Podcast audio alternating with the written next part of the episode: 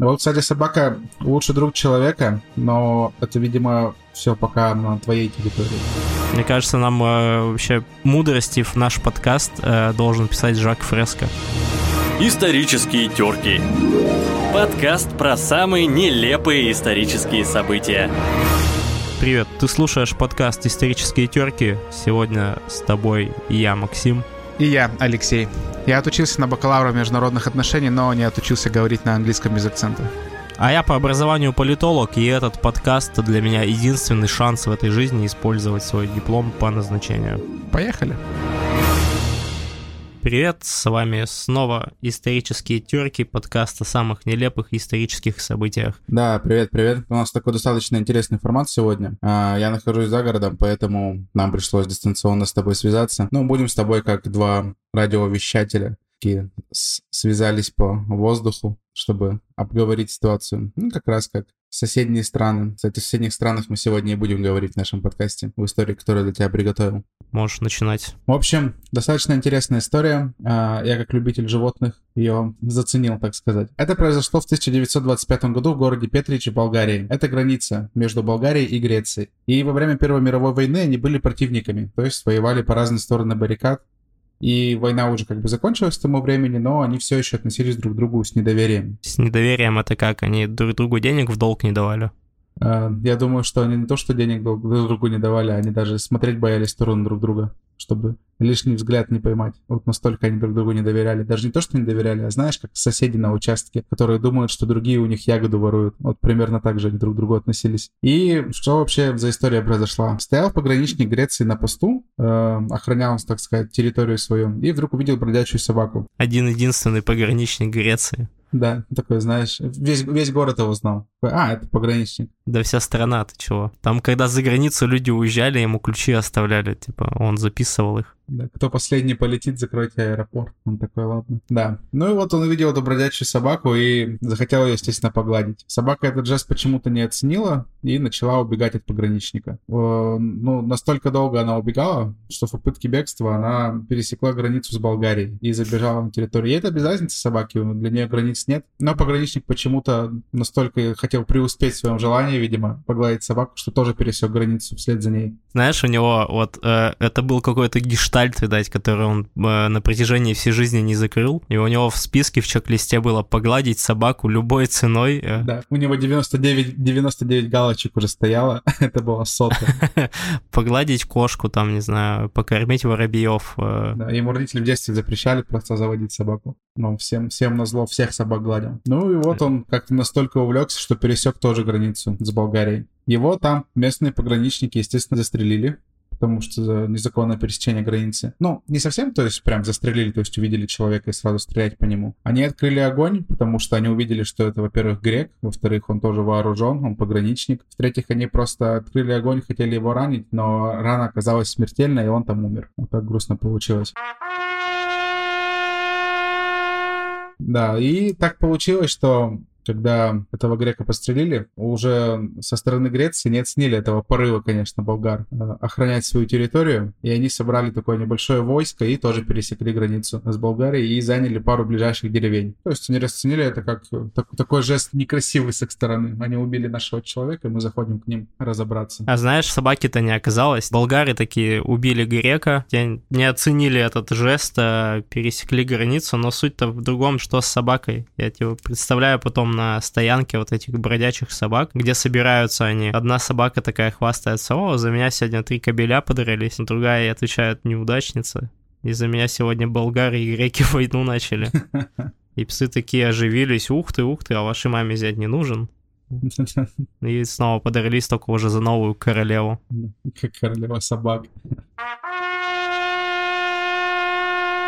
Да, ну и вот греки тоже вошли на территорию Болгарии, заняли пару деревень и приготовились а, спросить, так сказать, с болгар. Болгарам то, болгар тоже это не особо устроило, они со своей стороны подтянули тоже войска поближе к границе и начали устанавливать сооружения для обороны. И я думаю, что они когда встретились, греки попытались отмазаться, типа, тут свора собак пробегала, мы хотели всех погладить. Вот толпой зашли. Вообще, я, кажется, начинаю вспоминать эту историю, когда-то я о ней читал. Греки вообще хотели войти в город, но они немножко побоялись, потому что на тот момент греки были уже не такими, так скажем, бравыми э, солдатами, как это было во времена Трои, Спарты. И греческая армия в 20 веке была такой, ну, знаешь, периферийной армией, то есть, ну, больше как полиция, наверное, э, так чисто посмотреть. И... Не времена половцев и печенегов, конечно.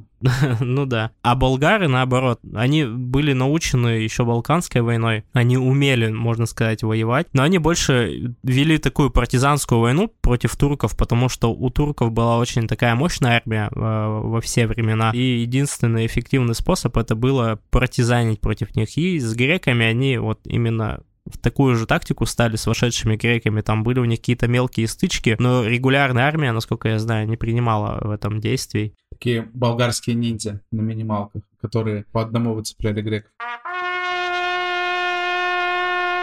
Так, ну и что было дальше? Ну, дальше как? Э, градус накалялся, конечно, но войну как таковую удалось предотвратить. То есть, да, были какие-то стычки, но в большие сражения какие-то или прям в конфликт это не переросло, потому что вмешалась все-таки Лига наций, э, та самая, которую мы вспоминали в первом выпуске подкаста, такая демоверсия ООН. И Лиге наций удалось уладить конфликт, предотвратить войну, то есть как они вмешались как третья сторона, э, как такой институт, который как раз урегулирует эти вопросы, и им удалось как-то найти какую-то альтернативу войне. Знаешь, мне кажется, что вот, ну, вообще незначительная же война, очень глупая и такая как бы из-за собаки. Просто там э, люди, так скажем, э, ну, политики пошли на принцип, что такого нельзя прощать. Обычно, когда убивается какой-то один рядовой солдат, а на это редко обращают внимание, то есть, возможно, это была, ну, такая долгожданная провокация, чтобы как-то, потому что эти страны э, всегда, ну, не всегда, по крайней мере, в начале 20 века они боролись за Македонию, да. им была нужна эта земля македонская, да, они еще до Первой мировой войны, да, немножко конфликтовали. И просто вот это был повод, чтобы хоть как-то заявить о себе, потому что, ну, в военном театре эти страны, скажем, не самые значительные, а они не такую большую занимают позицию на мировой арене, и им хоть друг с другом подцапаться, чтобы хоть как-то... Ну, да. за, за милое дело, то есть за собаки там, просто там ягоду своровал. Я говорю, как соседи на даче. Но они сидели и думали, вот для полного счастья не хватает Македонии. Каждая из стран. Что, что Греция, Знаешь, что как вот э, всем нужно какое-то складское помещение обычно, ну, куда там ну, что-то складывать лишнее. Общий тамбур. Подсобка. Да, подсобка. Так, ну вот Лига наций вмешалась в конфликт, они все разрулили. Э, я помню просто, что там была еще какая-то компенсация, ну вот вообще незначительная. Если быть точным, я не помню, 1040 фунтов. Э. Ну, скорее, скорее всего, да, да. То есть э, они вряд ли просто так разошлись. Скорее всего, они сошлись на каких-то суммах. Дело, э, речь идет о трехзначных циферках, как говорится. Да. Просто я не знаю, как тогда, но по нынешним временам э, у греков недавно был кризис, ты, наверное, помнишь, как международник должен был стать этот момент. Да, и да. мне кажется, им бы и сейчас не помешала денежка и вот эти 40 тысяч фунтов. Вот, может, они еще ищут собак, добровольцев, которые готовы так пробежать, чтобы спровоцировать болгар. Пограничники ходят со специальным свистком. Есть такой свисток манок, который практически на ультразвуке свистит, и собак подзывают там. Не, это знаешь, как сервис есть такое сейчас приложение, когда ты можешь чужую собаку... Яндекс собаки? Яндекс собаки. Яндекс пограничник. Есть предложение, э, приложение, где ты можешь зарегистрироваться и сидеть там с чужими животными. Можно взять собаку себе на время и с ней гулять, например, приходить. И вот греки его, скорее всего, создали.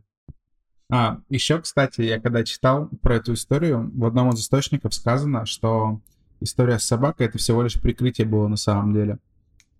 Ну, что, в принципе, звучит логично. Ну да, чтобы, по, чтобы поиметь 40 тысяч евро, или сколько фунтов, 40 тысяч фунтов.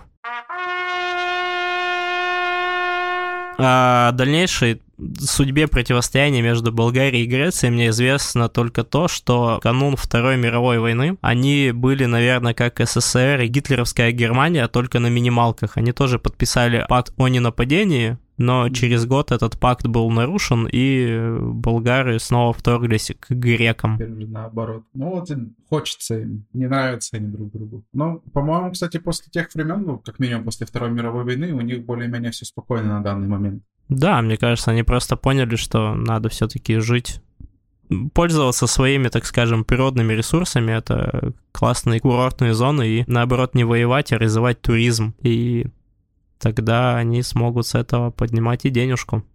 Да, да, и тем более они, ну, они же все равно соседи, им стоит а, друг с другом как-то взаимодействовать. А то живут, как говорится, как кошка с собакой. Как кошка с собакой. Да, собака, которая пересекает границу. Вот, кстати, собака лучший друг человека, но это, видимо, все пока на твоей территории. Ну и когда а, обычно мы мораль выводим, а, не пересекайте границы, если не уверены в доброжелательности своего соседа. И в своих э, намерениях тоже. Мне кажется, нам э, вообще мудрости в наш подкаст э, должен писать Жак Фреско. Да, ну, к сожалению, уже не сможет, но мы с радостью продолжим его дело. Да, потому что он сейчас занят другим проектом. В общем, вот такая история на сегодня. С вами был третий выпуск подкаста «Исторические терки». Слушайте нас на аудиоплатформах и следите за своими собаками, потому что если ваша собака там нечаянно от вас убежит, то она может стать причиной войны между государствами. Поэтому обратите на это внимание. Особенно если вы живете в Греции. «Исторические терки». Подкаст про самые нелепые исторические события.